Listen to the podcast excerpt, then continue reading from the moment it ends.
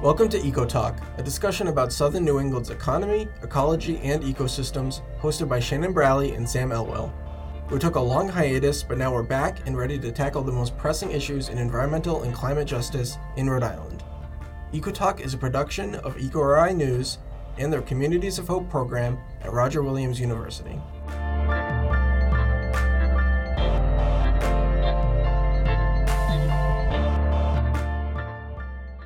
EcoTalk is a collaborative environmental justice podcast that reports on pressing issues in the South New England area. For EcoTalk's first episode, students at Roger Williams University, working for Communities of Hope, looked into the environmental impacts of industries in Washington Park, Providence. Washington Park is a lower income neighborhood in the Port of Providence whose community is impacted by industrial facilities nearby. Landfills, metal production companies, chemical plants, and manufacturers all produce pollutants that are known to be harmful to human health. Current concerns include water contamination, toxic metal dust in the air, chemical air pollutants, and fossil fuel consumption. President of the Washington Park Neighborhood Association, Linda Perry, says that the people of her district are tired of the constant drip of misery that is caused by these facilities. The toll of living in this neighborhood is not only on environmental health, but mental health as well. Our team of journalists that reported on this situation also found some solutions to current issues. They discovered that wind turbines are being used to replace fossil fuels in energy production. Reporters Jack Avilas and Dan Long, for example, identified a few ways to address issues with solid waste. Here's Jack reporting for Communities of Hope. Jack spoke with Roger Williams University journalist Jimmy Sadowski. What did you learn about air pollution in the Port of Providence? Uh, I mean, I learned it's a very significant problem, enough for a new initiative to be created. Um, I think it was an air toxic study was the official term. Um, to be done in the Port of Providence individually for different companies there, and you know they had to go collect data on a spreadsheet and everything. So it's definitely significant enough to warrant uh, two hundred sixty-five thousand dollars. That was the uh, grant.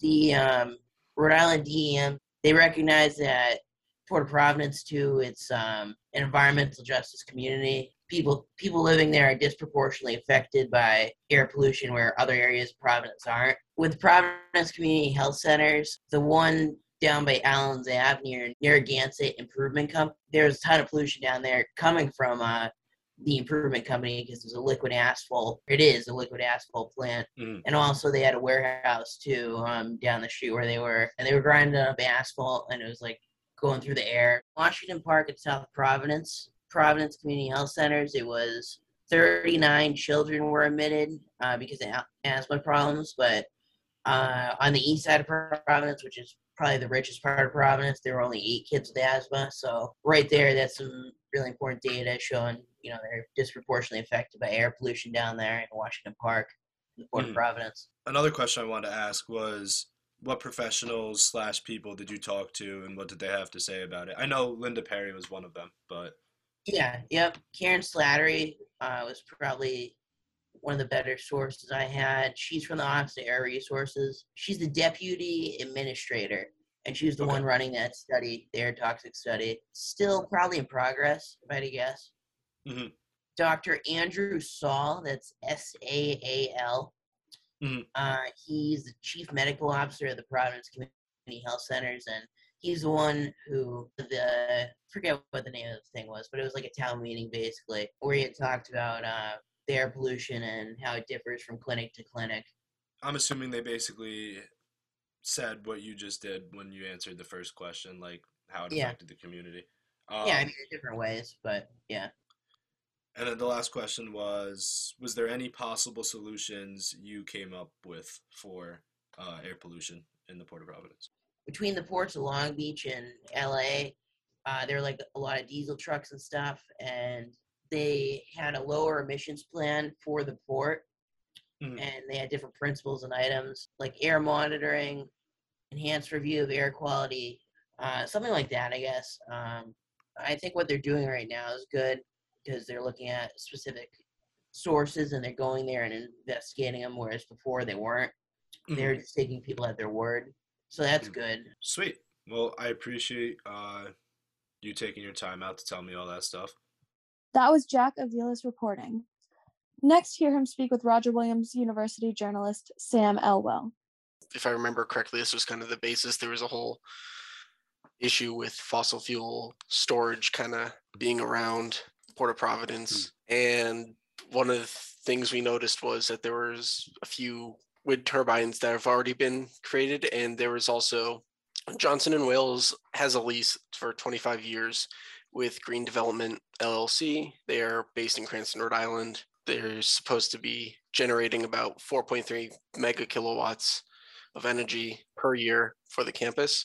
And there's already, I believe it's three or four wind turbines that are already set Okay. up on the Johnson and Wales campus. Okay, and that like helps preserve fossil fuels. Like it's a it's the, an alternative. Yeah, basically, yeah. it's um something they're setting up there for that. Did you know specifically what they're using the wind turbines for in regards of like not using fossil fuels? Uh, as far as I know, it's really just using it to generate energy for um, Johnson and Wales specifically. But there's also there's also in Port-au-Prince. There's another part, a company called Orsted. They helped create the first offshore wind farm on Block Island, and they are partnered with EverSource Energy, and they're going to be creating a new wind facility in the Port of Providence. Uh, so like a quick summary, basically of uh, our story. So I was in the solid waste group last semester, uh, with Dan Long, and him and I went to Allens Avenue, which is like a 1.8 mile stretch in Providence. That's full of just like landfills and um, there's like a bunch of different companies there like Clean Earth, Sims Metal Management. Clean Earth was like a company that takes the garbage from the landfills in Providence on on Allen's Ave and ships them internationally. They give receipts back to the landfills saying that it's been disposed of, right? But we don't know where it's being disposed of and what other communities or places in the world that it could potentially be harming. So that was like one of the big uh one of the big issues that we found out. On top of that, like Sims Metal Management, basically they were a company that disposed of metal and they would like grind it up into like this really fine the sand like material, fugitive dust, and it was just like really fine metal. And on like windy days, which happens a lot by the Port of Providence, it would get like blown off of like where it was being grinded up. And it would like cover the street and like these metals. Obviously that's like not good for the community's health. It's just disgusting. It caused like you need to clean it up. Like it's not the whole point of it is to dispose of the metal and now it's just getting blown into the street. So there was that and then there's linda perry was telling me like i talked to her last semester over the phone and she told me like some of like the important things were the narragansett improvement company had been storing asphalt along the waterfront in a 17 acre site for three years without any correct permits. So until people like Linda started to complain and speak up uh, about the legality of it, like no changes were happening. And as of last semester, what she told me that they were being fined $50 a day for storing the asphalt there, forcing them to at some point keep spending money on land use. So like they're spending fifty dollars a day, and there was a set date. Uh, I'm not sure if she even told me that, but she said there was a set date where they had to get rid of the garbage. I don't know if they like had or didn't, but as far as I know, they're getting fined fifty dollars a day for having that there because it's right on the water. So it just has to do more with how solid waste is affecting their community. It's like going into the water, it's polluting that, polluting the streets, polluting the air. It's it's it's polluting everything basically. That whole area and community is being affected by these landfills. And like I said, going back to Clean Earth, they're like, oh, we're getting rid of this, but where are they getting rid of this? It's not. It's it's like a chain effect. So it's kind of hard to come up with a solution for that. So composting was one of the more common solutions, and according to government official government officials in I can't I don't even know how to pronounce this uh, L G U B L G A N A Ljubljana, uh, Slovenia has forced or had focused on separating trash and recyclables directly from people's homes and they have noticed great changes since they started separating organic material from solid trash has reduced the landfill percentages by 15%. I mean, we still do that here in the U.S., but you know, how diligent are people about it? Is it being regulated or not? And uh, this basically just allowed for the best of the solutions that you can really think of for landfills. I mean, it's it's uh, inevitable to get garbage and have it pollute communities, but the best you can do is try and put regulations on how much garbage, what kind of garbage, how much landfills are allowed to take in, where they're allowed to uh, disperse it to. Mm, that was that was pretty much our whole Yeah, our whole no. story in a nutshell. Thanks, Jack, for your reporting. Today, we're talking about environmental justice in Rhode Island with our guest, the director of Rhode Island Department of Health's Division of Environmental Health, Seema Dixit. She is also the lead for the Community Mitigation COVID 19 government response. Welcome, Director Dixit. How are you? I'm doing very well, thank you. Our team spent the last month reporting on environmental justice issues in the Port of Providence. As our listeners just heard, but we would like to start with a broader question for you. As the person responsible for the environmental health of our communities in the state, what does environmental justice mean for you personally and for you as the director of the Division of Environmental Health? Thank you uh, for the question. Uh, and I'm glad to be here. This is a very important topic, and um, we've talked, uh, I think people are familiar with the term of inequity now. Uh, we've done a good job making that term familiar. So, what is social injustice? What is, he- what is health inequity? And then, what is environmental justice? To me, environmental justice means to eliminate anything um, that can cause a disproportionate impact um, of uh, environmental conditions on um, or health hazards on different communities. It could be communities of color, it could be communities that are economically disadvantaged, it could be communities that are indigenous, it could be communities that are geographically displaced, um, it could be communities that have um, foreign born populations. So, any and all communities that have a disproportionate impact of environment related conditions that do not result in optimal health condition for them is called as environmental justice from my perspective there are um, widespread inequalities and inequities as it relates to access to food access to clean air access to clean water access to ideal temperature conditions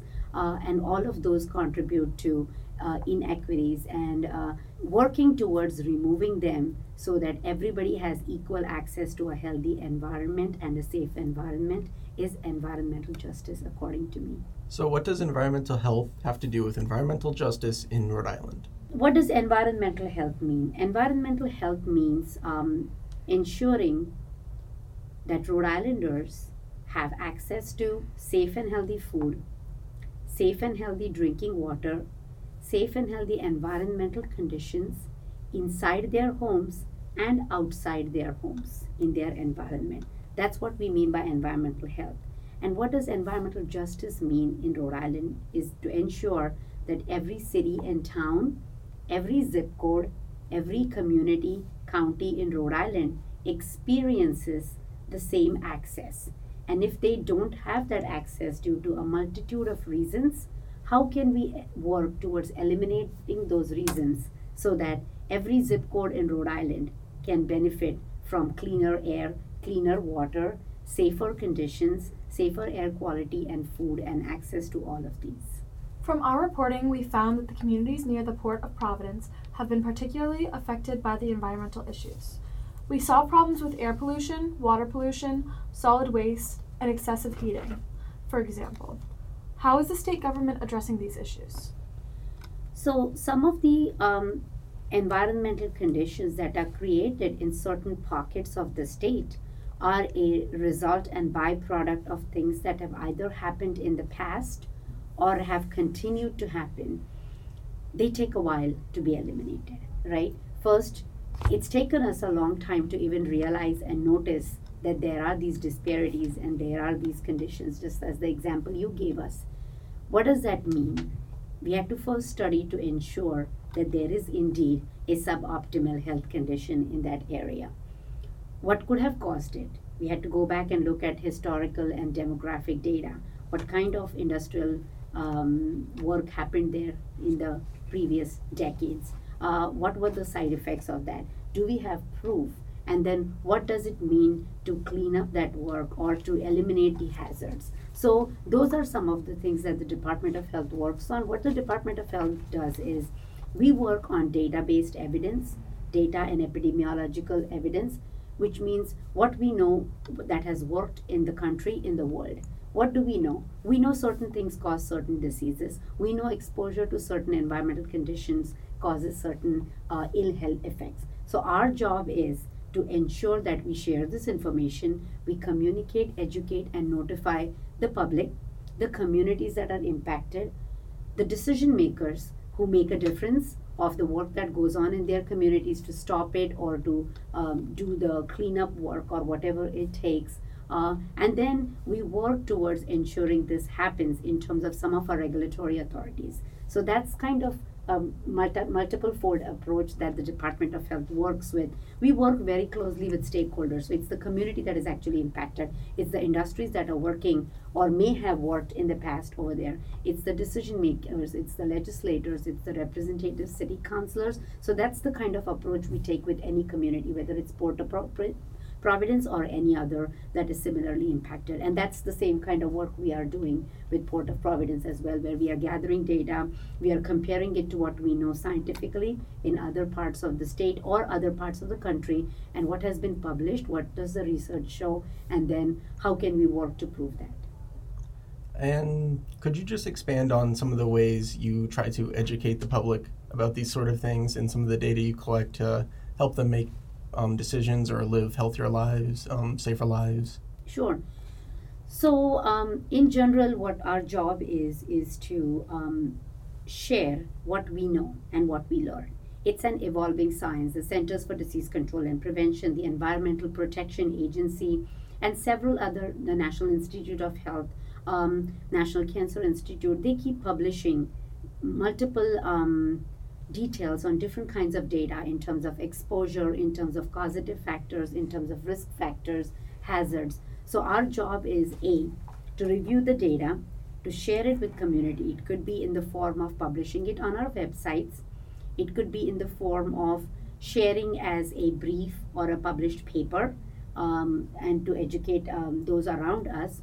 It could be in the form of having a community meeting to hear what concerns are and take them to where it is needed. So there's different ways we share the data. So A, we review the data, we collect the data, we share what is happening.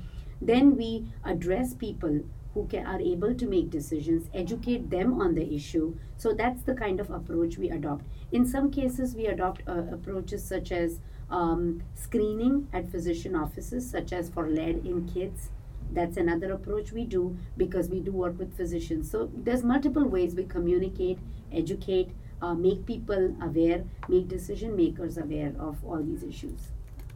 And are there any specific initiatives that the department of health is um, going forward with? Um, we are always working on um, multiple multiple different programs. We currently have 150 um, programs at the department of health uh, not ne- not necessarily environmental, but a, a variety of programs that we work on. As far as environmental health goes, we help um, with so many critical issues. One example is lead screening in kids.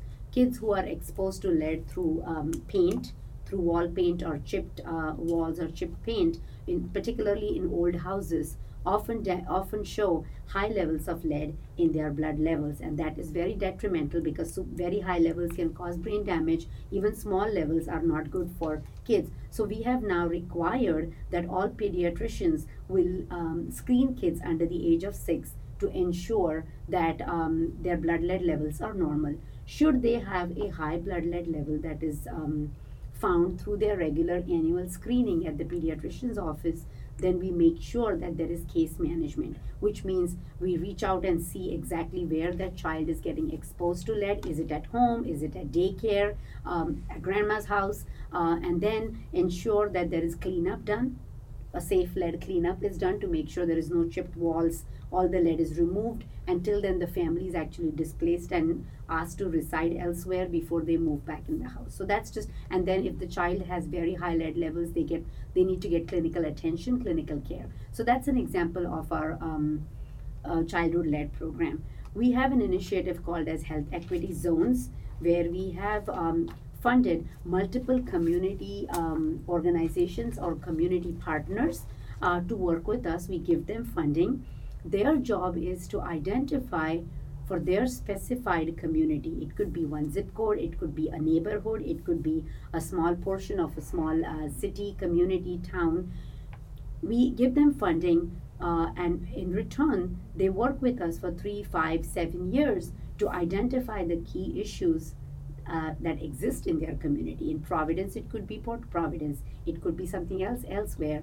Um, to do to collect data to see what constituent problems are. The problems could be unsafe air. They may not have access to healthy food. They may have a lot of um, uh, rodents and pests in their housing, uh, public housing, whatever the issues are, and then we work with them to create awareness about that issue, um, check out data that exist, to see if it actually is happening and then find ways to remediate it working with different partners statewide. So, those are just a couple of examples of the different initiatives we take for environmental justice. Have you seen substantial progress so far in the efforts to achieve social and environmental justice near the Port of Providence? Yes, I think um, there have been some. Um, there has been some progress. It's a very well-known issue all the stakeholders holders are very well aware of it the community is aware of it so the, these there are conversations on what else could be done um, what is it um, what has been um, the case in terms of hazard in the past uh, has it been uh, airborne? Has it been um, through water? What what are the components that are that have caused these uh, hazardous conditions and damages? And then um, historically, how unfair has that been? So those those things have been documented. Folks have been made well aware of that. And multiple stakeholders are now working to eliminate that and to ensure that it doesn't happen again. So i do see that as progress. As i said some of these environmental conditions and hazards are only realized after many many years of being in existence. And so it takes some time to ensure that the place is cleaned up and there is no more exposure and it's safe what other areas in Rhode Island are the most heavily affected by pollution and other environmental issues? So I may not be able to pinpoint exactly on uh, which areas um, um, particularly, but it depends on the issue. Um, for example, we know that um, communities that have old housing often have lead in their water service pipelines. Uh, old housing is known to have lead, so lead in their pipelines. So that's an example of communities that have very old homes may not have lead remediation done in their water service lines, as a result of which they may be exposed to lead. Um, there are some communities which are particularly, uh, which particularly urban areas do not have a lot of greenery around them. As a result, the climate change results in as high as 12 degrees more temperature in those communities because there is no green canopy, meaning there is not much um, greenery around, you know, in those areas which are inner city neighborhoods. So that's another example of um, where there is um, an environmental health issue in terms of some communities being more exposed than the others. Um, there is issues of um, water being um, exposed to different chemicals based on if there there may have been in the past industries or uh, manufacturing uh, plants that may have resulted in groundwater contamination through the you know through the soil so depending on the area and depending on the issue there may be some communities that may be more impacted than others in rhode island how has the state worked with local communities to address justice issues related to climate justice for example, we just saw the town of Warren having to move an entire neighborhood because of sea level rise and flooding. Mm-hmm. These are issues that will affect Rhode, Island heavily. So, what are the Department of Health's plans to prepare for the health needs of the local communities facing climate change and environmental pollution, and what solutions are available? Sure. So, uh, climate change is ever evolving, as we know, and it's happening faster than we would have ever imagined. Uh, be it the receding coastlines, or uh, the increase in temperatures, or the number of hurricanes that have come in, or just about, you know, um, just the irregular temperature patterns and so many other things. harmful algae blooms in um, water as well as um, the bacterial conditions in beaches, which force us to close the beaches over um, summer, which is the most popular time in ocean state.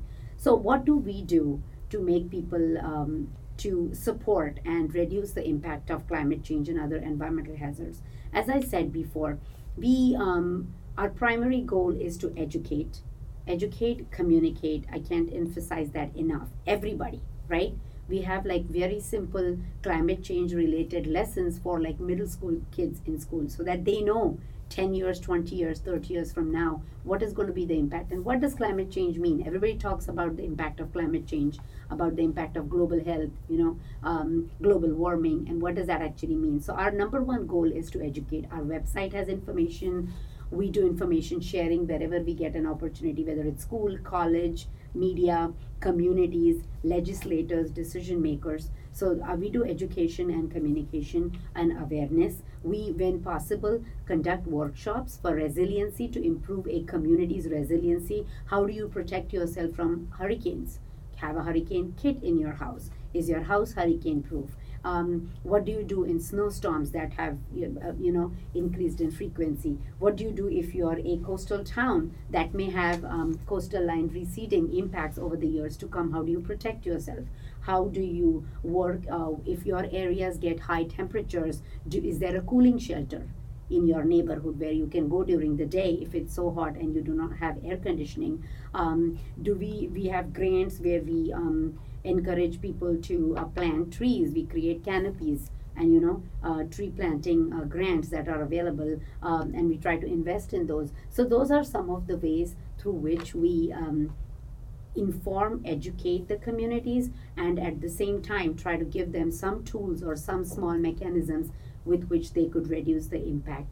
Similarly, at the state level, uh, legislators are working very hard, such as you know looking at what is next for um, reduced carbon emission vehicles. What does it mean to promote uh, public transportation versus you know driving your own cars? What does it mean to have electric vehicles versus uh, regular gas-driven cars, uh, and so many other things. So those are some of the ways Department of Health participates in educating and in um, trying to reduce the impact of environmental um, conditions on different communities. And has there been um, a positive, negative um, response from the public regarding these education? Has there been any success with it? Yes, I think um, I think we've done um, a good job educating people, getting making them aware of what is climate change, what is social justice, why is your community um, have you noticed your community doesn't have any trees, any greeneries? Have you noticed your community does not have access to healthy fresh food as compared to some other communities? So you're forced to eat unhealthy um, foods. Are you um, aware? Um, have you noticed that these are some of the ways that you could reduce the heating in your house? These are some of the ways that you could reduce the impact, whether it's um, um, electricity, air conditioning bill, or something else. So I think there has been enough of a success for people to know if you live in an old house, what does that mean? Landlords now know that they need to have lead conformance in their homes before you know uh, they rent out their homes to people if it's an old home foster care parents are required uh, people um, parents who have foster kids are required to make sure their homes are lead safe and are in conformance so that kids who they um, adopt for foster care are not exposed to lead. So there are different multiple ways by which we have created awareness. Some of the issues that people would not have heard or known two, three, five, seven years ago um, are now often um, heard in common lingo, which I consider as a success that um, folks are being aware. There are sometimes there are questions put on city town ballots, which is a big deal um, to get people's consensus for moving something. So I think we've we've seen success in that area to some extent. Yeah. Do you have anything else you would like to share with our listeners? I think uh, my only message um, to the listeners would be that um, it's an exciting time, and while the pandemic has taken over our lives and uh, normalcy um, over the last uh, two years, uh, the environment around them is rapidly changing as well. Um, global warming, climate change crisis is um, coming in fa- more fast and furious than we would have ever imagined. Um, the Department of Health is always available. Our website is very robust. We have a ton of information on our website. Uh, should anybody be concerned about them being exposed to anything in their environment, them having questions if they are living in a safe environment, them wanting to know as Rhode Islanders whether they have access to safe water, safe food, safe air, um, they can always approach the Department of Health and educate themselves. We are more than happy to share to make them in, informed so that they can make healthy decisions and live in healthy um, conditions for the optimum uh, health they can achieve. Thank you very much for your time, Director Dixit. We really appreciate you coming to talk about these issues affecting Rhode Island and its residents. Sure. It's my pleasure, and I hope this topic continues to remain important to people. Thank you for having me. This is Shannon Brawley. And this is Sam Elwell. Stay tuned for our next episode, where we will be talking about the Barrington Farm School. Listen for us on your favorite streaming service. See you next month. EcoTalk is a co-production of EcoRI News and the Communities of Hope journalism program at Roger Williams University. Hosted by Shannon Brawley and Sam Elwell, our chief editor is Frank Carini, and our executive producer is Bernardo Mata. Our production and reporting team includes Will Nichols, Jocelyn Jackson, Jack Aviles, and with additional reporting from Andrew Hart and James Sadowski. Emily Rosen is the news production manager. The music was made by Shannon Brawley. Special thanks to our guests Seema Dixit from the Rhode Island Department of Health and Linda Perry, president of the Washington Park Neighborhood Association, and to the team from Roger William University's Environmental Justice Reporting class in the fall of 2021.